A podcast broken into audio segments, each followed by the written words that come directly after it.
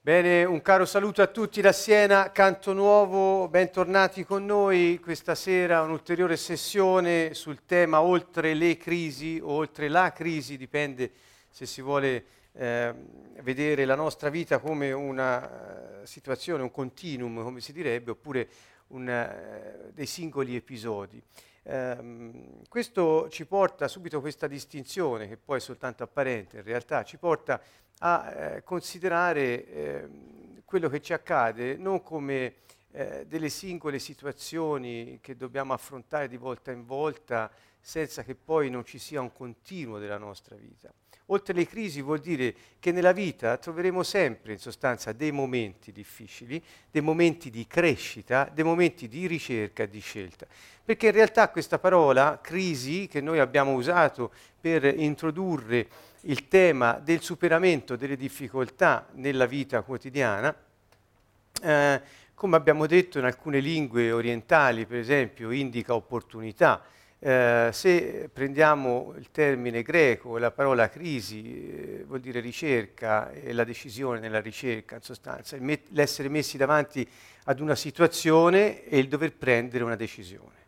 Ecco, quindi vedete che il, il, il, significato invece che noi normalmente attribuiamo alla parola crisi come difficoltà ehm, ehm, sminuisce la vera portata della parola stessa. Infatti, se noi tendiamo la crisi come una opportunità di decidere autonomamente per la nostra vita, cambia tutto lo scenario. Se lo prendiamo come una mazzata del destino sulla nostra testa, ci predisponiamo alla sconfitta. La scelta anche qui è, è tutta personale e ognuno può prendere l'indirizzo che vuole. Perché dunque ne parliamo? Perché eh, molte poche volte, eh, anche se a volte lo si sente, ma molte poche volte si sente eh, parlare della capacità innata dell'uomo e con Dio della capacità, ehm, eh, direi, spirituale e soprannaturale che all'uomo è data di passare attraverso momenti che eh, possono anche essere difficili o prove, ma che non sono altro che situazioni in cui possiamo esprimere il nostro potenziale e realizzare la vita per cui siamo venuti al mondo. Ecco, è per questo che noi lo diciamo, eh, abbiamo voluto fare questa serie, un po' per sfatare o eh, togliere questo alone di mito a questa parola crisi che ci ricorda tanto le sconfitte e le incapacità di rialzare la testa. Dunque, ecco la nostra proposta, dopo eh, questa è la sesta sessione che facciamo su questo tema e eh, la nostra proposta è di vedere le difficoltà della vita come, lo ripeto, opportunità di crescita nella situazione contingente. Vedere oltre e prepararsi al domani che porterà un'altra opportunità di crescita nella soluzione autonoma attraverso decisioni responsabili di cosa fare. Naturalmente questo è un tema che qualcuno potrebbe dire, ma questo va oltre l'aspetto dell'essere cristiani, perché riguarda tutti gli uomini. Sì, è vero, riguarda tutti gli uomini. La novità è anche che poco si dice, a volte sì, ma non molto, è che tutti gli uomini hanno uno spirito e tutti gli uomini hanno un potenziale. E forse dovremmo riconsiderare questo che ogni persona ha in sé la capacità, credente o non credente, di poter affrontare la vita per il progresso personale e collettivo. Il punto è che quando incontri Dio e quando lo Spirito Santo dimora in te e la vita di Gesù si esprime attraverso di te, perché questo vuol dire essere credenti, cioè fiduciosi nel Signore, nel nostro Re Gesù, il Messia, ecco, a quel punto il nostro potenziale viene sciolto, ciò che lo copre viene rimosso e la possibilità di esprimere quella vita eterna che Dio ci ha dato ce l'abbiamo su questa dimensione che non è eterna ma temporale c'è un salto, eh, un salto di qualità. Questo non mette in contrapposizione i credenti e non credenti come eh, persone di serie A o di serie B, ma semplicemente mette in evidenza il fatto che essere uniti a colui che ha creato l'universo e che ha dato la vita ad ogni essere vivente, ogni creatura, essere in comunione con lui, in unità con lui ed esprimere la sua vita, dà quella potenza e quella eh, qualità alla vita che si esprime che altrimenti non si riesce a uh, manifestare. Uh, è un buon motivo per avvicinarsi al Signore. Sto parlando del regno dei cieli o il regno di Dio. Cioè, quando noi riusciamo, e l'ha introdotto Fabrizio nella sessione scorsa, se, avrete, se avete seguito, quando noi riusciamo a, um, ad unire, quando noi non riusciamo, quando noi uniamo la nostra vita a quella del Signore, accettando la sua alleanza eh, e facendo parte appunto della comunità, di quelli che hanno fiducia in Lui, eh, succede qualcosa per cui la potenza sovrana, superiore e incontrastata e incontrastabile del Re Signore, il creatore dell'universo e di tutte le cose che sussistono, ebbene quella potenza e quella vita si esprimono attraverso di noi su questa terra. Cioè il regno di Dio diventa presente in noi e attraverso di noi si manifesta nella vita quotidiana, negli ambienti che noi frequentiamo, nelle relazioni che noi teniamo e nelle no- nostre ordinarie azioni che compiamo durante la giornata. Producendo che cosa? Producendo una, um, uh, un'onda, eh, intesa in senso benefico ovviamente, un'onda di giustizia, di pace e di gioia in ogni ambiente, in ogni relazione, in ogni circostanza in cui ci troviamo. Perché eh, Paolo, sapete, eh, parlo dell'Apostolo Paolo, descrive il regno di Dio così, dice il regno di Dio non è questione di cibo o di bevanda, cioè non dipende dalle cose fisiche per il corpo fisico e basta, cioè non è una questione di, di, quel che mangi, di quel che bevi. Eh, il regno di Dio consiste giust- di giustizia, pace e gioia nello Spirito Santo. Quando dice nello Spirito Santo usa una parolina eh, en, in, che, che, in greco vuol, vuol dire in unione con.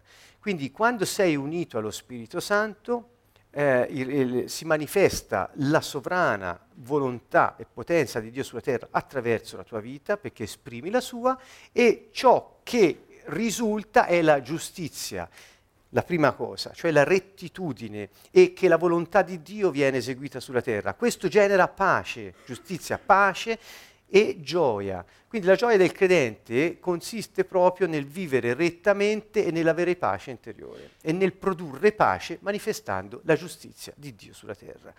Come sentite sono concetti eh, molto semplici, non è che eh, eh, potremmo riassumere tutto in una parola, Signore, non la mia ma la tua volontà sia fatta. E questo è quello che Gesù disse proprio prima di affrontare forse la più grave crisi che lui si trovò davanti.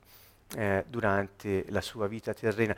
Ricorderete che questa crisi, parlo dell'episodio eh, del Getsemani, poco prima del suo arresto, quando Gesù aveva chiaro che davanti a lui era arrivato il momento del, mm, eh, della, eh, della sua morte, eh, capì che questo era un momento di crescita, era l'opportunità per cui era ehm, imprescindibile rimarcare e ridecidere che fosse fatta la volontà del Padre e non la sua.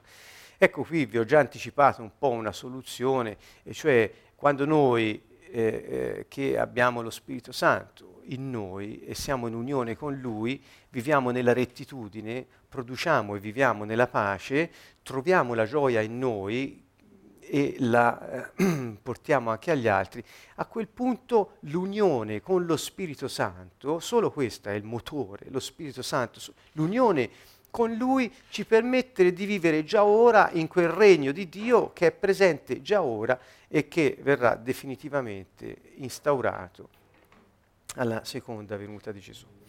Um, dunque, ecco, il tema è molto ampio, il tema è vasto, però ci parla del nostro potenziale, ci parla della riscoperta di quello che noi possiamo fare di fronte alla difficoltà della vita quotidiana. A noi piace essere molto pratici, eh, come sapete la praticità eh, è un'attitudine eh, delle persone eh, spesso eh, chi eh, si avvicina a temi non tanto spirituali quanto religiosi perde la praticità, questo per un effetto quasi direi ehm, diciamo, che fa parte del concetto della religione, che ti porta ad astrarti dalla vita terrena per cercare di trovare, eh, diciamo, in un rifugio, chissà quando e chissà dove, forse dopo la morte, quella pace che non puoi avere mentre vivi. Insomma, la religione porta all'astrazione. Al contrario, a noi piace essere pratici perché? Perché eh, eh, Gesù disse di pregare così che venga il tuo regno, sia fatta la tua volontà in terra come in cielo, e cioè il focus di Dio è affinché la sua Chiesa sulla terra esprima la vita del suo figlio per mezzo del suo spirito che è dato ad ogni credente. In realtà questo è un po' il piano di Dio, cioè governare la terra dal regno invisibile per mezzo dell'uomo invisibile che vive nel visibile sul visibile. Magari un'altra volta parleremo di questo scioglilingua che eh, trovate in molti insegnamenti che abbiamo sul sito sul regno di Dio. Bene, il potenziale dell'uomo, dunque, ecco che questo potenziale è acceso, è messo in moto quando è in unione allo Spirito Santo. Il nostro potenziale a che, co- che cosa manifesta? Giustizia, pace e gioia. Vi prego di considerare queste tre parole, le ho già dette, per prima viene la giustizia, l'ho spiegato prima, non c'è pace senza giustizia. Chiunque cerchi la pace bypassando la giustizia si ciba di un'illusione. Um, non può esserci pace senza la giustizia. Um, e soltanto la pace ottenuta attraverso la giustizia può produrre quella gioia che eh, ci dà l'entusiasmo di vivere e come vedremo dopo ci porta a godere della vita e ottenere la felicità. Um, vediamo meglio allora dunque alcune cose che abbiamo preparato attraverso delle slide, ne abbiamo già parlato altre volte ehm, nella serie sul Regno dei Cieli l'anno scorso, troverete questi insegnamenti nella, nel, nel, ciclo La battaglia della mente. Um, se potete andate a risentire alcune di quelle sessioni. Velocemente dunque le ripercorro. Quando si parla di potenziale dell'uomo intende essenzialmente la, eh, le qualità o le capacità spirituali che Dio ha messo dentro l'uomo nel suo spirito, quindi le attitudini, le qualità dello spirito umano ehm, e le sue caratteristiche. Uh, lo vedremo meglio. Ecco, scusate, finisco il discorso sulla praticità. Dicevo io, essere pratici, dunque, ecco, ecco, ritorno a prima, essere pratici vuol dire stare con i piedi per terra e, e, e eh, affrontare con il nostro potenziale, cioè vivendo secondo lo spirito, come dice Paolo, camminando secondo lo spirito, cioè comportandosi seguendo lo spirito, eh, ehm, su questa terra. Quindi la praticità fa ehm, eco, diciamo è tutt'uno con la spiritualità, non si può essere spirituali senza essere pratici. Chiunque si dice spirituale ma non è pratico, non è spirituale, perché lo spirito ci è stato dato per vivere in un corpo sulla terra, non ci è stato dato per sperare di morire presto, mettere un paio d'ali e volare in cielo. Questo è il punto fondamentale che eh, deresponsabilizza, se non è seguito, le persone. E mm, non solo le, de- le, deresponsabilizza, ma le depotenzia. Quindi il nostro, eh, il nostro discorso e la nostra serie indica proprio questo. Abbiamo due filoni. Uno è quello della responsabilità dell'uomo sulla terra. Che ci sta a fare? Co- per- perché sono qui? Qual è il mio incarico? Quindi che responsabilità ho? L'altra è che potenza ho per fare ciò per cui sono responsabile. Se io non so queste due cose, che vivo a fare? Ecco perché, siccome la religione ottenebra questi due aspetti, certamente la gente non aspetta altro che l'occasione di andarsene in cielo, perché così finisce questa schifezza. E non è così, è proprio il contrario. Dio si è fatto uomo e ci ha dato la potenza e ci ha dato la capacità di poter vivere sulla terra per poter vivere nella giustizia, nella pace, nella gioia nel suo spirito, in unione al suo Santo Spirito. um, bene, questo un piccolo cappello, anche su questo argomento, eh, la religione e il regno di Dio, abbiamo molti insegnamenti sempre in quella serie sul regno dei cieli eh, che abbiamo fatto l'anno scorso, la trovate sempre sul nostro sito, andate a vederlo. Sono dei piccoli match che abbiamo fatto, varie sessioni, regno contro religione, così ci rendiamo conto di cosa eh, stiamo parlando. E dunque, se io capisco per cosa sono responsabile qui su questa terra e se io comprendo qual è la mia potenza per poter assumere e realizzare la responsabilità che mi è data, posso vivere, posso vivere con uno scopo e posso manifestare quella vita secondo quel piano che il Padre Eterno ha pensato, disegnato e preparato per me, altrimenti che vivo a fare? Ecco qual è l'importanza di questa serie, come tutte le altre che abbiamo fatto anche prima. Quindi dunque vi invito proprio a considerare che parlare delle difficoltà quotidiane della vita eh, vuol dire essere spirituali, perché la praticità è degli uomini spirituali al contrario dell'astrazione che appartiene ai religiosi, cosa di, di cui noi non facciamo parte. Le sollecitazioni dello spirito umano, ecco perché parliamo di potenziale e quindi vi voglio dire, lo spirito dell'uomo, lo spirito dell'uomo è, è diciamo, eh, anzi, un piccolo rewind, riparto da qui, se no non, non si segue un filologico.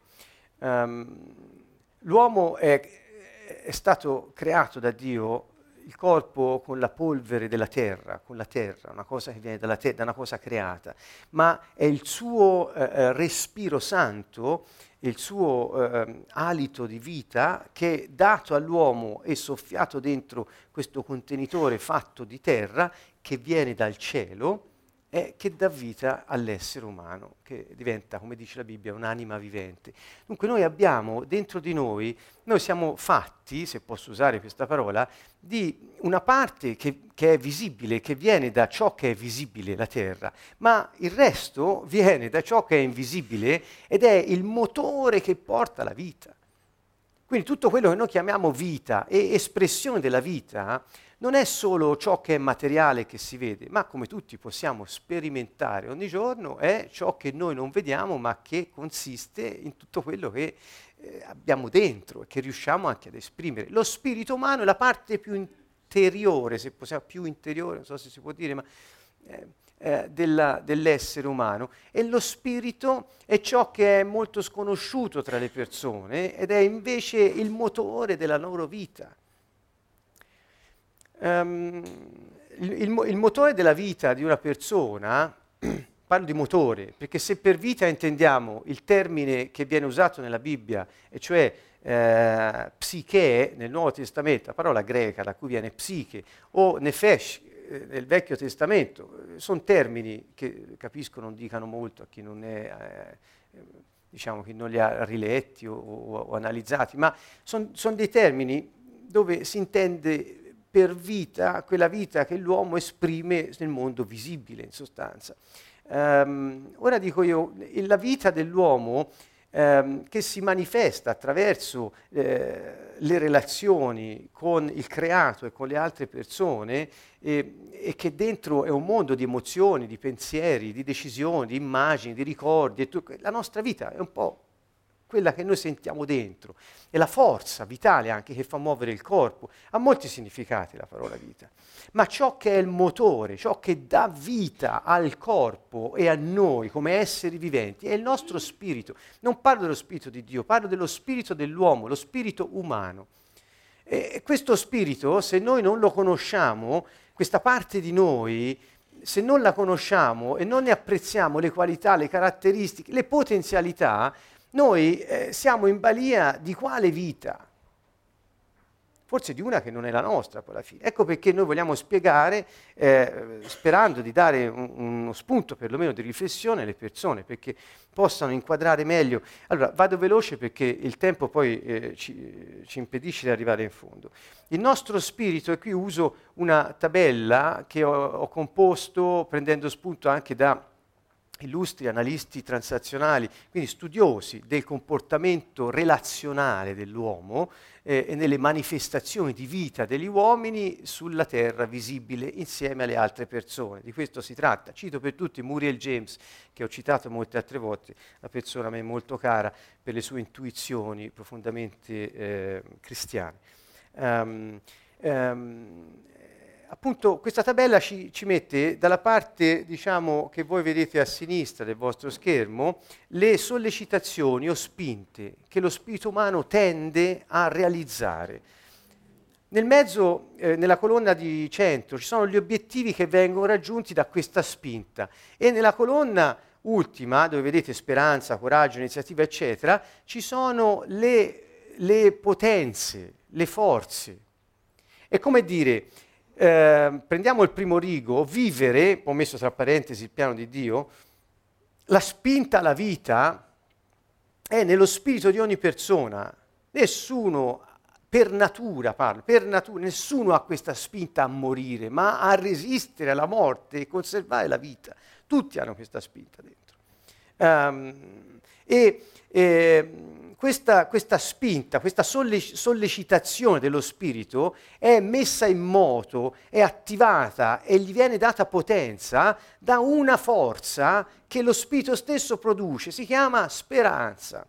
Poi troverete, se studiate un po', eh, vedete qualche cosa di psicologia, altro che la speranza, psicologia relazionale, eh, la speranza è spesso descritta come un sentimento, ma certamente che poi quello che è nello spirito quando si esprime risulta in sentimenti, risulta in pensieri, risulta in azioni, perché siamo siamo tutt'uno. Lo spirito trasmette all'anima, l'anima muove il corpo perché è la vita del corpo. Insomma, non possiamo vederci in, in, compartimenti stagni e separati. Dunque, la speranza è una forza, è una potenza che poi risulta in un sentimento che è il sentimento positivo che quando è ripescato, dove nello spirito dell'uomo è qualcosa che c'è, non è da fabbricare a causa di situazioni esterne. Io ho speranza perché ho visto una persona che ha fatto qualcosa di buono per me, mi si aprirà una strada. No, la speranza di cui parliamo è una potenza del nostro spirito che noi abbiamo di serie, di natura, siamo dotati di speranza. Quando questa speranza viene espressa dal nostro spirito, risulta, noi sentiamo speranza come sentimento e agiamo come se fossimo fiduciosi in modo al di là di ogni aspettativa che quello che speriamo accadrà. E questo ci predispone a mettere in moto tutte le nostre capacità, anche naturali, che vanno al di là di queste cose qui, per poter realizzare ciò in cui speriamo. Dunque, Fabrizio Cianni ha parlato in altre sessioni, la gioia non è qualcosa che viene fabbricata perché qualcosa di esterno ti rende gioioso. Certo che c'è quella reazione emotiva a ciò che avviene fuori. La gioia di cui parliamo è una qualità del nostro spirito. Noi siamo nati con la qualità, la caratteristica di avere la gioia dentro e di poterla esprimere da dentro verso fuori. Cioè è diverso, non è che qualcosa di fuori mi rende gioioso, è che io ho la gioia di Dio dentro e posso esprimerla quando tolgo ciò che la opprime. Si cambia un po' strada, insomma, non, non si vive perché nel mondo accade qualcosa, ma nel mondo accade qualcosa perché io vivo secondo Dio. Ve lo ripeto questo perché è molto importante. Noi non viviamo perché qualcosa accade nel mondo, ma nel mondo accade qualcosa perché noi viviamo secondo Dio. Dunque è completamente opposto. È il punto di snodo, il centro di snodo tra cielo e terra perché accada nel mondo quel che Dio vuole è lo spirito umano. Che funziona così all'incirca, eh? poi ci possono essere molte altre tabelle, ognuno si può inventare le sue, ma rimanendo aderenti non solo poi alla realtà, che, ma anche al dato biblico. E poi vedremo che cosa sto dicendo. allora, fatta questa premessa sulle colonne che abbiamo messo, velocemente voglio un attimo descriverle, molto velocemente. Il primo ve l'ho detto, cioè quando è che io ho speranza? Quando è che la, scusatemi, quando è che la speranza mette in moto la vita? Per raggiungere che cosa? Per raggiungere lo scopo, il senso. Se io non so che scopo ho su questa terra, me lo dite dove trovo la speranza. Allora, sto, sto partendo al contrario. Eh. Io credo che queste siano, siano cose eh, dette un po' così eh, semplicemente, ma eh, se non ho uno scopo, cioè non capisco qual è, non so qual è il mio scopo su questa terra, dove trovo la speranza per domani? La difficoltà di oggi mi uccide, mi ferma, mi blocca, perché non ho scopo, che vivo a fare per domani. Vedete, lo scopo è l'obiettivo, cioè il voler vivere, che è una cosa insita, innata nell'uomo, nello spirito, il voler vivere eh, eh, è spinto dalla speranza che domani si svolge ancora il piano di Dio. Domani si realizza ancora nonostante quello che c'è oggi. Perché? Perché io ho uno scopo nella vita e lo raggiungerò. Ecco qui, se no la speranza a che serve? Se no che, la speranza è che speri di non peccare? Non so, scusate, non voglio offendere nessuno qui per dire, ma qual è il tuo scopo nella vita? Speri di non peccare domani e se pecchi devi andare lì, batterti il petto e fare mille... Cioè, qual è il tuo scopo nella vita? È concreto, è pratico. E riguarda la nostra identità, riguarda il senso di quel che facciamo, di quel che pensiamo. Siamo pratici. Dio ci ha creati con uno scopo, ci ha dato un incarico, siamo qui per fare qualcosa. Attenzione, Gesù disse, ah, anzi, a Gesù chiesero, uh, Signore, insegnaci a pregare. Ve lo ricorderete questo episodio? È, è, è, è, diciamo, quello più frequentato forse tra i cristiani. Insegnaci a pregare. E il Signore disse, quando pregate, pregate in questo modo. Quindi poi se ne è fatta una filastrocca e si segue, eh, qualcuno dice una parola, no, perché quella, ma il Signore dice in questo modo, vuol dire, per quanto le parole siano bellissime, non è che devi recitare una parola, una, una poesia a memoria, eh, ti dà delle indicazioni, sono i temi su cui pregare, sono i punti, gli appunti su cui pregare. E che, quali sono? A parte Padre nostro, quindi è di tutti, è Padre, sorgente, è una persona, non è una forza astratta, che sei dove? Nei cieli, quindi non sei in terra, eh? Per risolvere i problemi del mondo abbiamo bisogno di una potenza che viene da un altro mondo, perché i problemi del mondo li genera il mondo. Come fa il mondo a distruggere se stesso? Se no non sta in piedi. Allora per distruggere i problemi del mondo abbiamo bisogno di una forza che viene da un altro mondo, che è superiore. Ecco perché dopo tanti millenni di anni di storia l'uomo non ha ancora risolto i suoi problemi. Se la soluzione dei problemi fosse la democrazia avremmo già risolto i nostri problemi. Con questo non voglio dire che la democrazia non vada bene, sto semplicemente dicendo che è una soluzione umana, ma le soluzioni non vengono dalla terra, vengono dal cielo. Allora, um, sia santificato il tuo nome, questo, questo sia santificato indica reverenza quanti hanno sentito parlare del timore di Dio? Indica reverenza verso Dio e adorazione, lode. Indica lodare, adorare e riverire il nome santo, cioè il nome, la persona di Dio.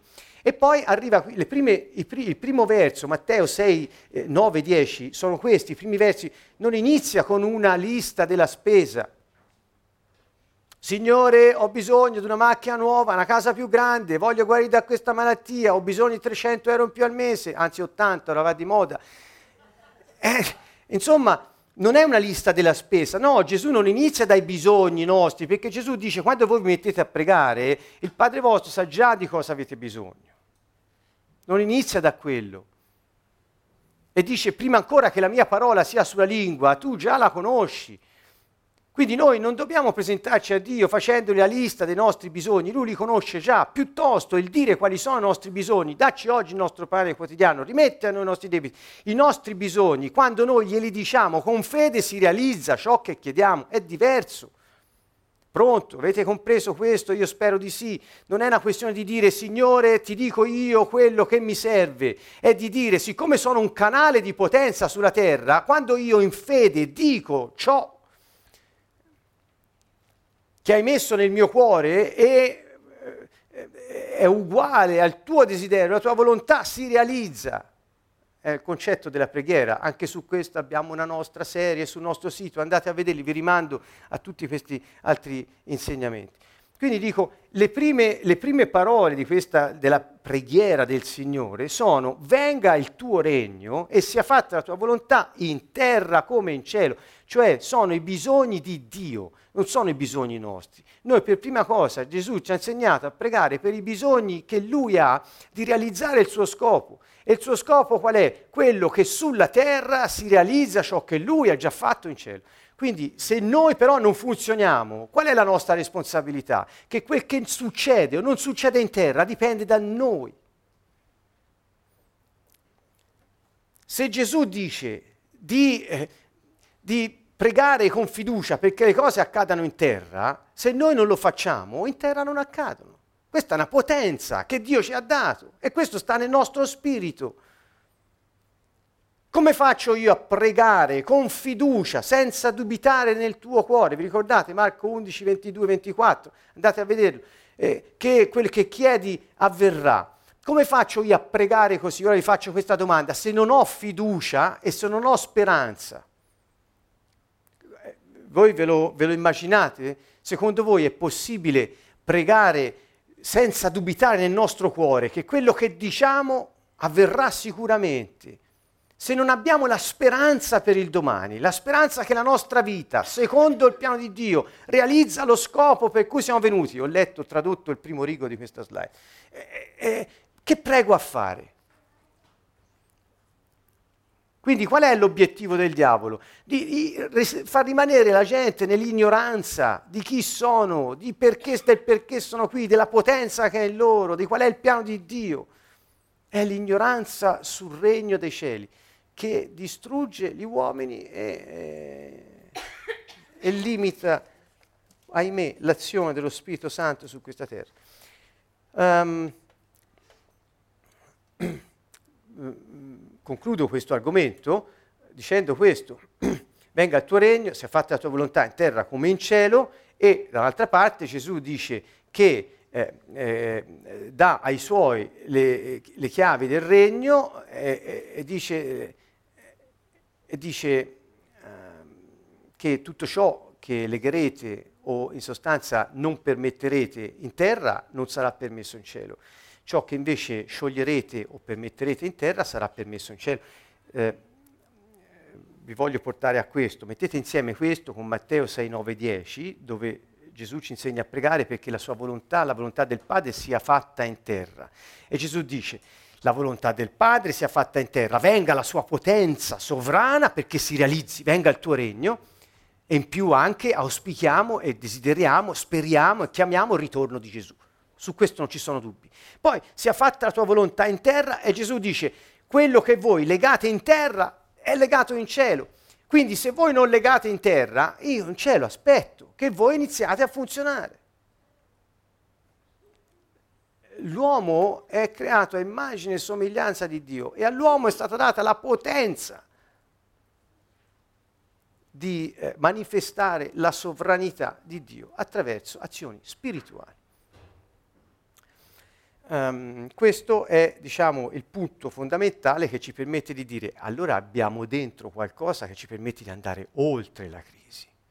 Quello che io vedo oggi è davanti al mio naso, ma io ho la capacità spirituale, non intellettiva, no, no, no, no, no, non emotiva, nemmeno per idea, ho la capacità spirituale di vedere oltre il mio naso. Perché io ho fiducia nel Dio vivente, io so che domani c'è un altro giorno in cui la volontà di Dio si realizzerà e io sarò partecipe di quel piano. E la mia gioia sarà piena, perché Gesù disse, se farete quel che vi dico, quello che sto dicendo ora, eh, eh, la mia gioia sa- sarà, sarà, sarà in voi e la vostra gioia sarà piena. Ok vado veloce, mm, mi dispiace tagliare un po' queste cose, ma un'altra spinta alla libertà. Tutti hanno la spinta ad essere liberi. A chi piace essere eh, dominato, a chi piace essere eh, oppresso, a chi piace essere servo e schiavo. Attenzione, non si è solo servi e schiavi se siamo in manette o in catene da qualche parte o eh, sotto le fruste di qualche padrone. Per esempio, la maggior parte delle persone si rendono schiavi degli altri per la paura di non piacere, attraverso la compiacenza. Questo è uno dei mali più diffusi sulla terra. Quindi, rendi, quindi ogni volta che, che, ciascuno di noi è compiacente, per compiacenza fa qualcosa verso altri, non, per, eh, non è un, una cosa autentica, la vuoi fare per amore, la vuoi fare perché eh, perché è vera, è autentica, no, la fai per compiacere affinché l'altro ti gradisca o non ti cacci o per, per calmare qualche tua paura in sostanza. Quando agisci per compiacenza ti rendi schiavo del gradimento altrui, del parere che gli altri hanno su di te, delle opinioni che gli altri hanno su di te. E quando sei schiavo di loro, sai cosa fai? Opprimi il tuo spirito, perché lo spirito tuo spinge alla libertà e te con la tua mente, la tua paura, dici no, sarò compiacente e sarò schiavo delle persone. Non farò quello che voglio per raggiungere lo scopo che Dio mi ha dato, ma farò quello che non voglio pur di non essere rifiutato. Ricordate Paolo, Romani 7? me sventurato, faccio quello che non voglio, eppure voglio fare la volontà di Dio. Insomma, all'incirca è questo. Eh, difatti, che, qual è lo scopo, vedete, della libertà? È l'autonomia, la verità. Gesù non è mai stato compiacente con nessuno. Tutte le volte che l'hanno affrontato, lui ha parlato in modo completamente autonomo, in modo autentico, in modo vero. Gli ha detto sempre la verità, ha detto ipocriti ai religiosi. Quelli venivano a interrogarlo per trarlo in inganno, vi ricordate? Maestro, dici allora, allora da chi viene il battesimo di Giovanni? Eh? E lui eh, gli, gli, rispose eh, in modo... Mm, eh, ricorderete che ebbe, ebbe coraggio, guardate un po' la spinta, ebbe coraggio, prese un'iniziativa. E vedete questa se non è messa insieme alla immaginazione che porta a creare per l'originalità. Guardate un po', quale fu la risposta di Gesù? Scusate, sono saltato subito un altro argomento, cioè la combinazione di queste forze, potenze, spinte, perché non siamo, lo ripeto, a, a cassetti separati. Che cosa fece Gesù? E, e gli disse, da cosa, eh, da cosa veniva, eh, scusatemi, lui disse, da cosa viene il battesimo Giovanni? Fu Gesù che lo chiese. Pose questa domanda per rispondere alle loro provocazioni. E, e, e questa fu l'iniziativa che lui prese per, per sentire, quelli dissero, se eh, furono messi in crisi perché non potevano rispondere, perché se rispondevano in un modo si mettevano male agli occhi. Quindi lui, Gesù come vero uomo, era vero Dio, ma vero uomo come se non fosse Dio, ripeto sempre questa espressione felice di una certa Catherine Kuhlman, eh, che lui ha messo in moto l'immaginazione che l'ha portato a mettere, mettere, in attività la spinta a creare per l'originalità. Se ne uscì lui con una domanda originale, che non era come la loro, era originale. E questo lo portò all'affermazione della sua libertà. Voi non mi direte che cosa vi devo dire. Allora, forse mi spiego meglio. Poggi l'altra guancia se ti dicono fa un miglio, fanne due. Gesù ci invita non ad essere dei, dei, dei buoni zerbini da calpestare. Gesù ci invita a dire ris- eh, eh, eh, proteggete la vostra autonomia di decisione, proteggetela, ehm, con, proteggete la spinta alla libertà, mettetela in moto con il coraggio. Ti dicono di fare un miglio perché c'era l'abitudine che i soldati romani che portavano cose anche pesanti, aveva, c'era questa legge, potevano chiedere a un cittadino eh, ebreo di portargli eh, la lancia, lo scudo, qualche altra cosa, per un miglio. Questa era la legge. E Gesù dice, vi dicono di, for- di fare una cosa da schiavi per un miglio, voi dite no, non la faccio, per due te le porto. Non so se mi spiego. Non mi dici te che cosa devo fare io. Non ci sto ad essere dominato dal tuo eh, punto di vista. Ecco, allora questo, questo, modo di fare di Gesù, che non è eh, altro che una espressione dello spirito umano, ci porta a comprendere che se noi favoriamo la spinta del nostro spirito, mettendolo in moto con le potenze che lo determinano, raggiungiamo l'obiettivo per cui eh, è stato messo in noi. E così anche il capire è una sollecitazione che abbiamo tutti, vogliamo tutti capire. Non c'è nessuno che non voglia capire cosa gli succede, cosa sto dicendo, cosa stai leggendo, eh, cosa accade intorno a te. Tutti lo vogliono capire. E da cosa è mossa questa spinta? Da una potenza, quella della curiosità. Perché? Questa domanda. I bambini sono molto curiosi. Perché? Perché babbo? Perché mamma? E c'è anche il giochino del perché, ve lo ricordate da PC? Eh, perché? Ecco, perché l'ho ridetto un'altra volta. La curiosità non intesa in senso morboso, ma intesa in senso positivo, come il desiderio di capire, è una cosa santa, perché dimostra l'interesse che hai per una determinata cosa. E cosa ti porta? Ti porta alla conoscenza, quindi diventi uno con la cosa che leggi, che dici, che accade, e puoi avere sapienza. Ma se non capisci, come fai ad avere sapienza? Se non sai cosa ti succede intorno a te, come fai a sapere come applicare la verità alla vita? ti dicono questa è la verità, ho capito, ma se non capisci cosa ti succede, se non sai come sei fatto, se non sai che scopo hai, ma come fai a applicarla alla tua vita? Hai solo paura di essere rifiutato, di soccombere e cerchi solo di sopravvivere. E la sapienza dov'è? Non c'è spazio, perché non hai capito. Eh, allora, eh, sappiamo, Dio eh, lo dice chiaramente, eh, che l'uomo muore per mancanza di conoscenza, insomma.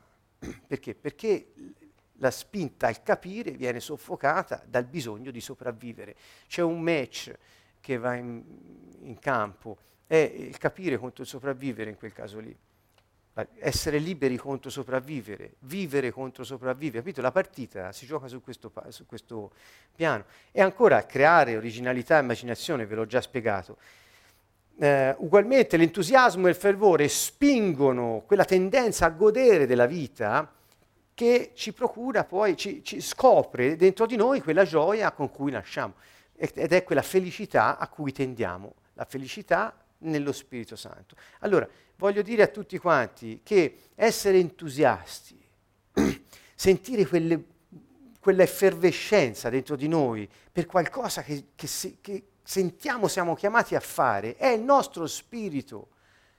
Vi sto dando delle chiavi per riconoscere lo spirito, che così poco se ne parla, quell'effervescenza, come l'acqua gassata, la, e, e, poi eh, quella è la spinta, quella è la potenza che ti fa muovere che cosa? Lo spirito per poter godere della vita. Sapete, questa storia qui, godere della vita, va contro ogni teoria, ogni dottrina sulla sofferenza che nella religione possa essere stata inventata. Eppure, per quanto cerchiamo, scusate, cerchino di fare ingoiare a tutti la teoria della sofferenza, che è bene soffrire, per quanto si cerchi di fare questo, l'uomo tende a voler godere della vita. Chi è contento di stare male? Chi è contento di soffrire? Nessuno, perché naturalmente non siamo fatti per quello. La sofferenza è stata introdotta dal diavolo nel mondo con la partecipazione dell'uomo che ha ceduto alle sue lusinghe. Ma non l'ha inventata Dio. Non cerchiamo di dar medaglie al diavolo. La sofferenza c'è, è una cosa da rispettare, da saper affrontare, ecco perché parliamo. Eh, ma con che? Con il potenziale che Dio ha messo in noi, non facendoci piacere ciò che non possiamo controllare. Quello è un prodotto religioso e non solo, è un prodotto dei sistemi del mondo. Il mondo funziona così. Tutto ciò che le persone eh, sono sopraff- so- tutto ciò che sopraffa la persona come prodotto del sistema e che la persona non è in grado di poter controllare, il sistema ti insegna a fartela ingoiare e fartela piacere, perché così puoi continuare a vivere nel sistema. È molto facile, molto semplice, l'economia funziona un po' su queste basi qui. La religione peggio ancora, perché ci mette Dio e abusa del suo grande nome. Relazionarsi. uh, la spinta e l'accudimento, prendersi cura delle relazioni, prendersi cura degli altri. Relazionarsi è una, è una tendenza che abbiamo tutti a stare in relazione con gli altri. Fin dall'inizio Dio disse non è bene che stai solo. Eh, insomma, ci fu gioia in quel momento, ricorderete. Eh, perché? Perché per natura siamo così, quindi l'isolamento, eh, l'astrazione dal mondo e dalla gente, ehm, la solitudine non godibile, ma quella forzata o cercata addirittura, quasi come evitamento della vita, è qualcosa che non ci appartiene. E qual è l'obiettivo dello stare in relazione prendendosi cura gli uni dei bisogni degli altri? È l'amore e l'intimità. Quindi quando siamo in intimità l'amore è favorito, perché nell'amore ci si prende cura dei bisogni degli altri e dei propri. E ora siamo, eh, siamo arrivati all'ultimo punto che è, volevo metterlo per primo, ma l'ho lasciato in fondo per, perché così si spiega tutto bene. E, come, ho, come ho già detto, l'uomo tende per natura a trascendere, cioè a vedere oltre. E, ehm, e questa trascendenza dell'uomo, che non è solo la tendenza all'unione con la divinità, che per trascendenza un po' si intende questo, no, trascendere io lo intendo in un senso più ampio, cioè nel vedere oltre il proprio naso, dice oggi sto male, ma vedo oltre, non so se riesco a dare il senso di questa parola, qual è la, la, la, la, potenza che mette in moto questa capacità di vedere oltre. Eh, vedete, è la fiducia. Eh, senza fiducia non è possibile vedere oltre. Senza questa fiducia fedele o fedeltà fiduciosa, che traduce la parola ebraica emunach, che è quella parola che usava Gesù. Gesù non usava la parola fede come la intendiamo noi oggi, usava questa parola emunach, che vuol dire fiducia fedele, cioè fiducia fedele che vuol dire io ho fiducia che te Signore intervieni secondo la tua volontà in questa mia situazione difficile, se notate non ho detto io Signore ho fiducia che intervieni come ti dico io ora, ok? Io ho fiducia Signore che tu intervieni secondo la tua volontà in questo mio momento difficile e se domani continua questa difficoltà io continuo ad avere fiducia perché sono fedele alla fiducia che tu mi hai dato. Eh, la caratteristica è la perseveranza. Queste cose non vanno prodotte, non le possiamo produrre, sono qualità innate dell'uomo. E chi l'ha date all'uomo? Dio, sono doni, sono qualità che Dio ha messo nell'uomo perché possa vivere la sua vita sulla terra, godendola.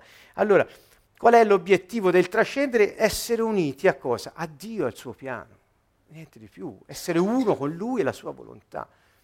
Quando noi andiamo oltre l'oggi, noi siamo uniti a Lui e permettiamo a Dio di realizzare nella nostra vita con il nostro consenso il suo piano personale. Non parlo del piano collettivo per l'umanità, parlo di quello personale.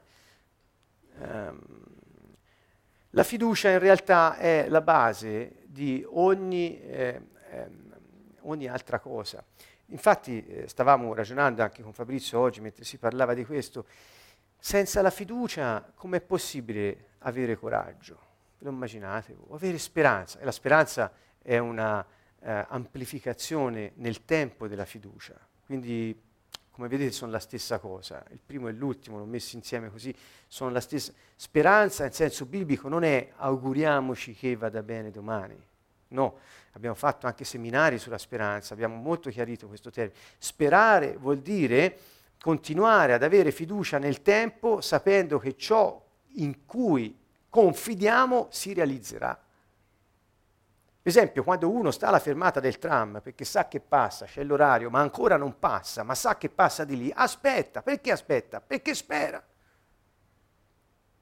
Ha fiducia che passa di lì, e aspetta e spera che passa di lì, cioè aspetta nel tempo, fiduciosamente fedelmente, con perseveranza.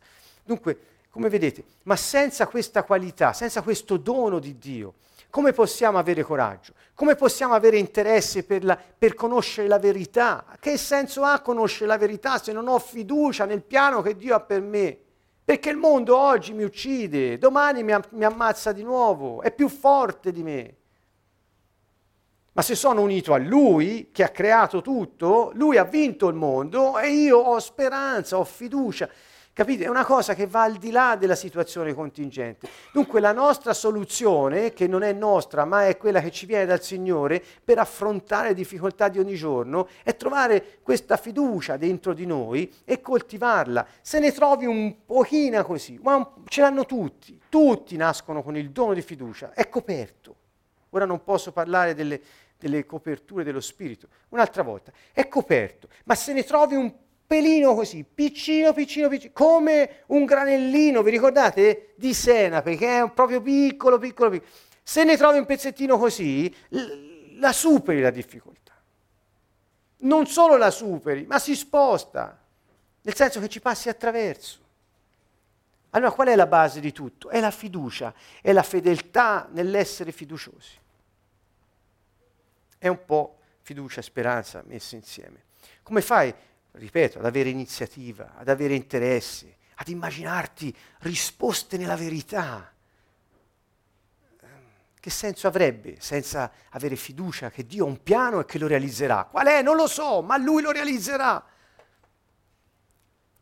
Lui aprirà una via, dove sembra non ci sia, come non lo so, ma lui lo farà, è una canzone che cantiamo sempre, ma è questo cantare l'affidamento a Dio, la fiducia in Dio. Ora questo, chi non, ha, chi non è unito a lui, chi non, chi non è uno con lo Spirito del Signore, come fa ad averlo?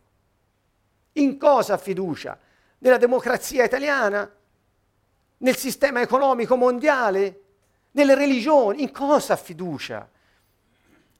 Capite perché il dramma è così profondo, il malessere nel, nel, nell'uomo è così profondo? Perché non trova quella soluzione, quella chiave universale che apre ogni porta. Qual è il regno di Dio, lo Spirito Santo dentro di noi?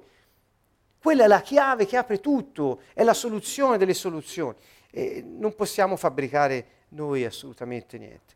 Mm, devo, devo andare avanti. Vi voglio far vedere quest'altra slide. Eh, purtroppo, sì, come vedete, attingo anche a queste teorie psicologiche che hanno studiato le relazioni umane, le, le fasi evolutive di crescita. È utile, no? Eh, approfittare di tante cose che gli uomini hanno scoperto poi, che sono nella eh, immensa sapienza che Dio ci ha dato nella sua parola. Eh, guardate, eh, molto velocemente questo, eh, questo, studioso, Erickson, ha fatto una teoria dello sviluppo, dice gli uomini progrediscono, vedete qui da 0 a 18 mesi, da 18 a 36 mesi, da 3 a 7 anni, da 7 a 12, insomma hanno fatto le varie tappe evolutive della persona umana. E hanno trovato che ogni volta che c'è uno scatto, un passaggio, un qualcosa che fa passare da una fase precedente ad una evolutiva successiva, quindi c'è una evoluzione, un progresso, qualcosa cambia,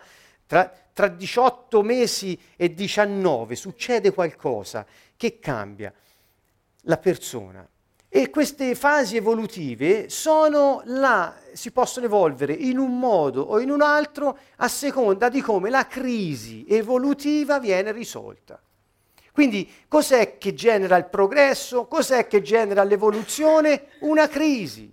È necessario, e crisi che vuol dire opportunità di vedere il piano di Dio realizzato nella vita della persona, vuol dire la libera, autonoma determinazione della persona di scegliere autenticamente la volontà di Dio nella sua vita. Questo vuol dire la parola crisi. Quindi io davanti a una crisi dovrei saltare di gioia perché Dio ha messo davanti a me un esame, ma non per giudicarmi, per promuovermi.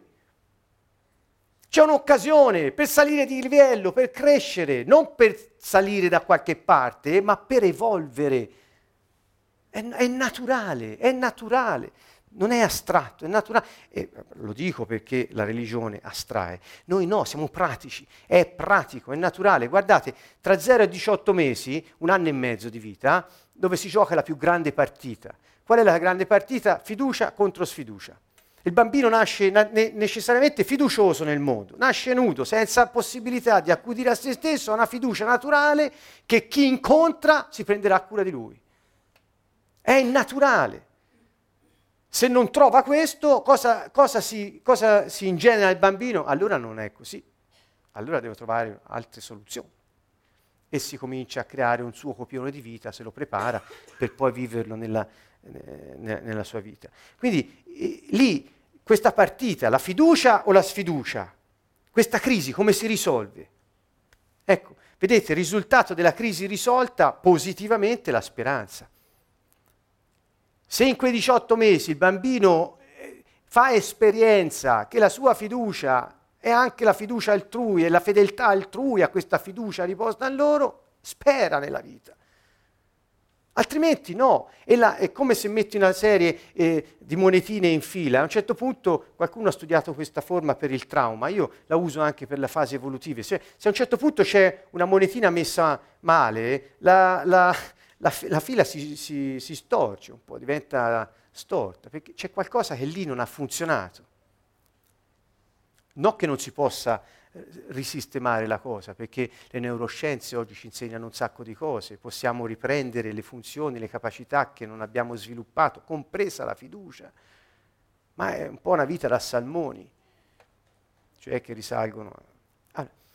Allora, eh, queste sono le fasi evolutive e si, si evolve per crisi risolte. Secondo cosa? Vedete, speranza, volontà, scopo sono quegli obiettivi di cui si parlava prima dello spirito.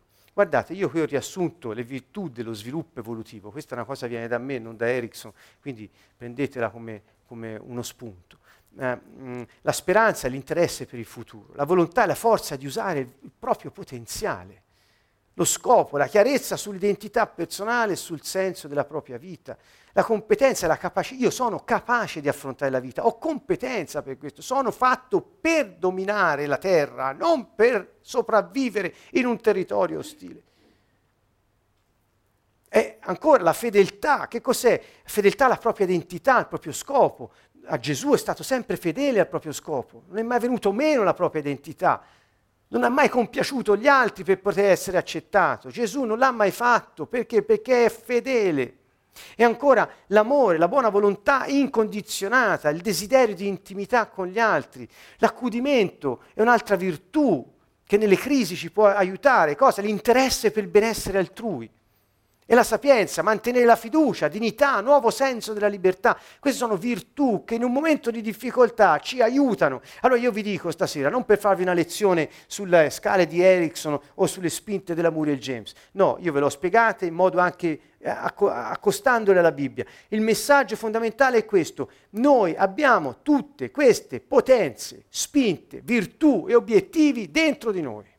Non li dobbiamo fabbricare, non dobbiamo studiare per poterli fare. Non sono cose che produciamo noi, sono innate, Dio le ha messe in noi e quando siamo in unione con lo Spirito Santo vengono messe in moto per lo scopo di Dio e il regno di Dio si vede su questa terra. Questo è il messaggio di stasera. Abbiamo il potenziale non solo di superare le crisi, ma di evolvere progredendo e di non soccombere alla manipolazione dei sistemi, ma di evolvere, perché noi dipendiamo da un sistema superiore, superiore. Ecco, un po' il messaggio che volevo darvi è questo. Io uh, non ho tempo, avrei sei minuti nemmeno scarsi, non lo posso fare, ma eh, vediamo se la prossima volta lo, lo sistemiamo un, un po' nel, nel, nel Solo questa, poi la prossima volta ne vediamo altre di situazioni pratiche, perché voglio chiudere con un'altra cosa. Eh, Giuseppe oltre la crisi. Allora, che vuol dire? Andate, ecco, è un suggerimento che vi do, prendete la Bibbia, prendete i Vangeli e iniziate dal primo, arrivate al quarto, leggeteveli e vedete le situazioni di crisi dove la persona è stata messa di fronte a un dilemma. Che faccio? Che opportunità ho oggi di progredire. Chi è di voi che pensa così quando ha una difficoltà? Che senti magari il contrasto delle tue emozioni, i pensieri cominciano ad andare, ma tu sai dentro di te che hai un'occasione per progredire. È diverso. Allora, trovate, se volete, le varie situazioni di difficoltà, di crisi, di opportunità che le persone hanno avuto davanti, di progredire nel piano di Dio e vediamo come le hanno risolte, quali sono state le forze messe in campo, quali sono state le spinte che sono state favorite.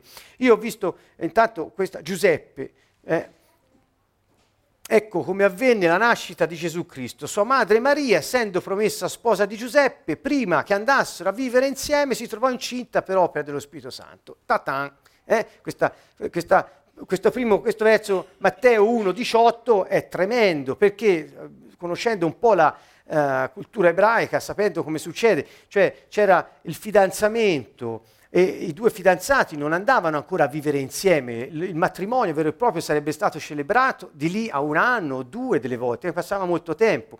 E quindi eh, in quel tempo erano promessi l'uno all'altra e viceversa, avevano stabilito un'alleanza in preparazione al matrimonio. In questo tempo Maria resta incinta per opera dello Spirito Santo.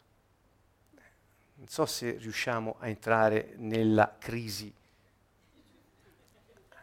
Cioè, volete calarvi un po' nella realtà situazionale, emotiva, sociale del momento?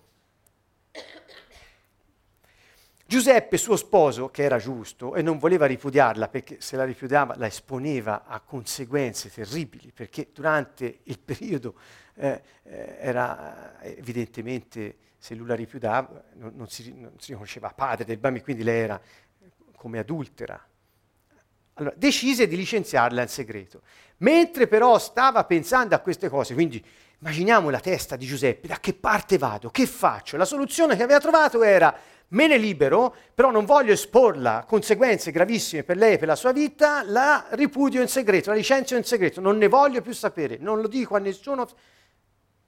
Okay? Questa era la soluzione che aveva trovato. Mentre i pensieri, le emozioni andavano a, a mille. E mentre però stava pensando a questo, ecco che gli apparve in sogno un angelo del Signore. Cioè arriva, arriva la soluzione che non è bella e fatta, cioè perché eh, qui gli appare in sogno l'angelo del Signore. Vediamo qual è la, la, la, la potenza che ha messo in moto Giuseppe. Figlio di Davide, non temere di prendere con te Maria, tua sposa, perché quel che è generato in lei viene dallo Spirito Santo.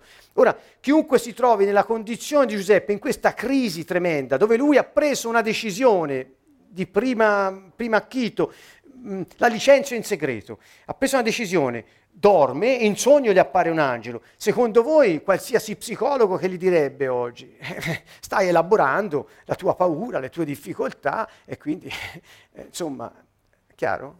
Eh, tra pensare, dormire sognare un angelo che ti risolve il problema, dice, vabbè, è una delle tue illusioni che in qualche modo ti, ti placano nell'ansia, nel, eh, Essa partorirà un figlio e tu lo chiamerai Gesù. Egli infatti salverà il suo popolo dai suoi peccati. Tutto questo avvenne perché si adempisse ciò che era stato detto dal Signore per mezzo del profeta. Ecco la Vergine concepirà, partorirà un figlio che sarà chiamato Emanuele, che significa Dio con noi. Matteo qui spiega eh, il riferimento al Vecchio Testamento.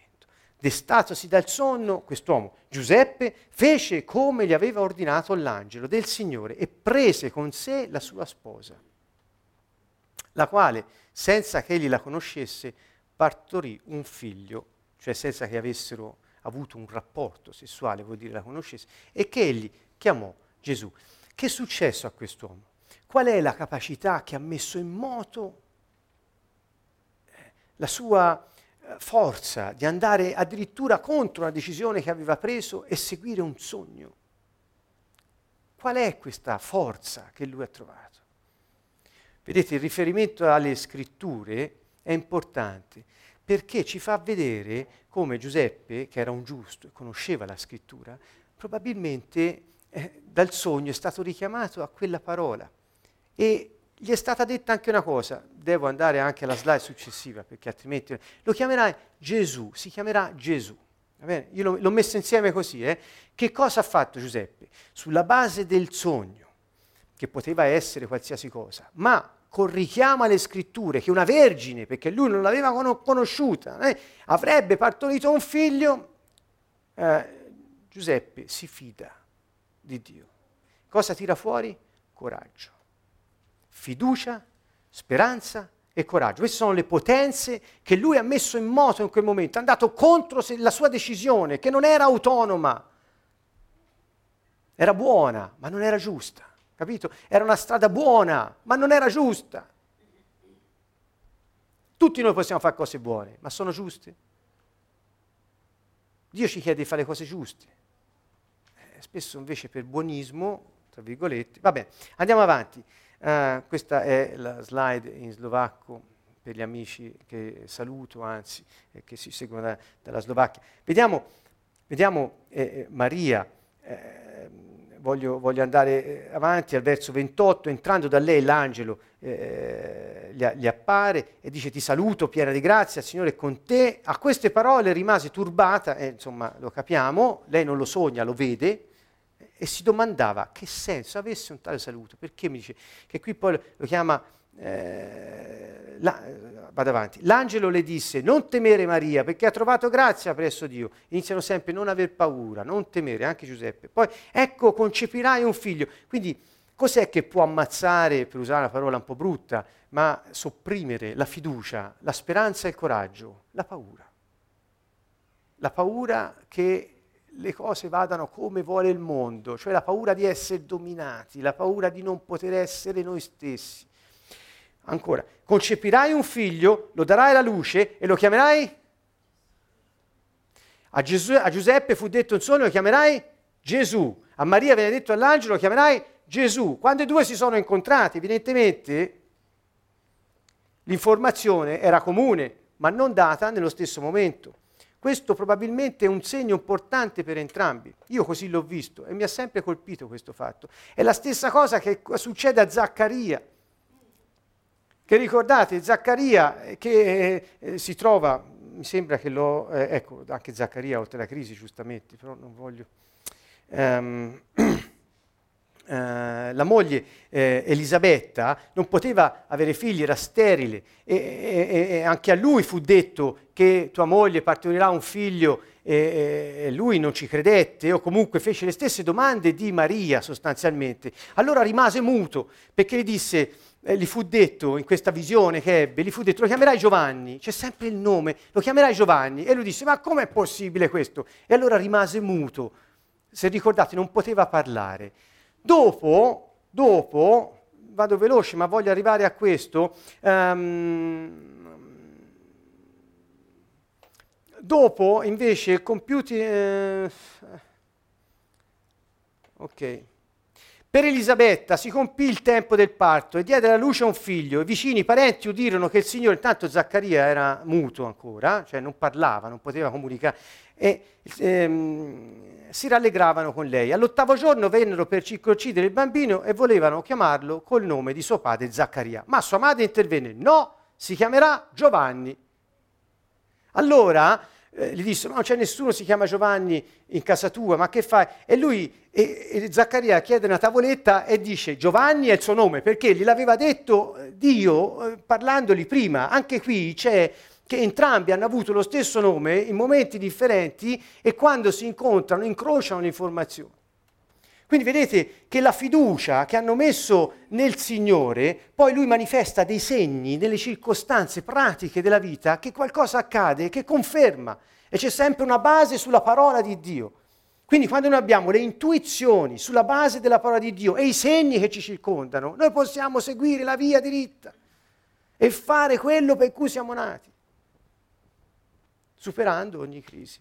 Io qui devo chiudere, vi ho dato soltanto un lap per poter in questa settimana magari eh, leggere i Vangeli con un'altra ottica. Andate a guardarci perché abbiamo una ricchezza tale, se non so, eh, io avevo preso anche la fuga in Egitto, il ritorno in Egitto, Gesù le tempeste, la moltiplicazione dei pani, 5.000 persone, come li sfamo? Signore, io so, benedetto il tuo santo nome Padre, e sfama 5.000 persone, cioè come superi le crisi di ogni giorno? Ecco, andate a vedere, se volete, se volete um, uh, come eh, nei Vangeli questo argomento è trattato.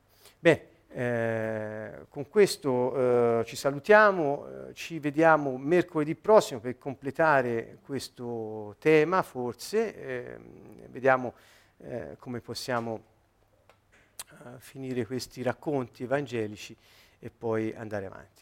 Eh, salutiamo tutti gli amici che ci seguono eh, su internet, eh, i nostri eh, cari saluti, i nostri abbracci a tutti voi e a tutti quelli che sono qui presenti in sala. Mercoledì prossimo ancora da Siena, Canto Nuovo.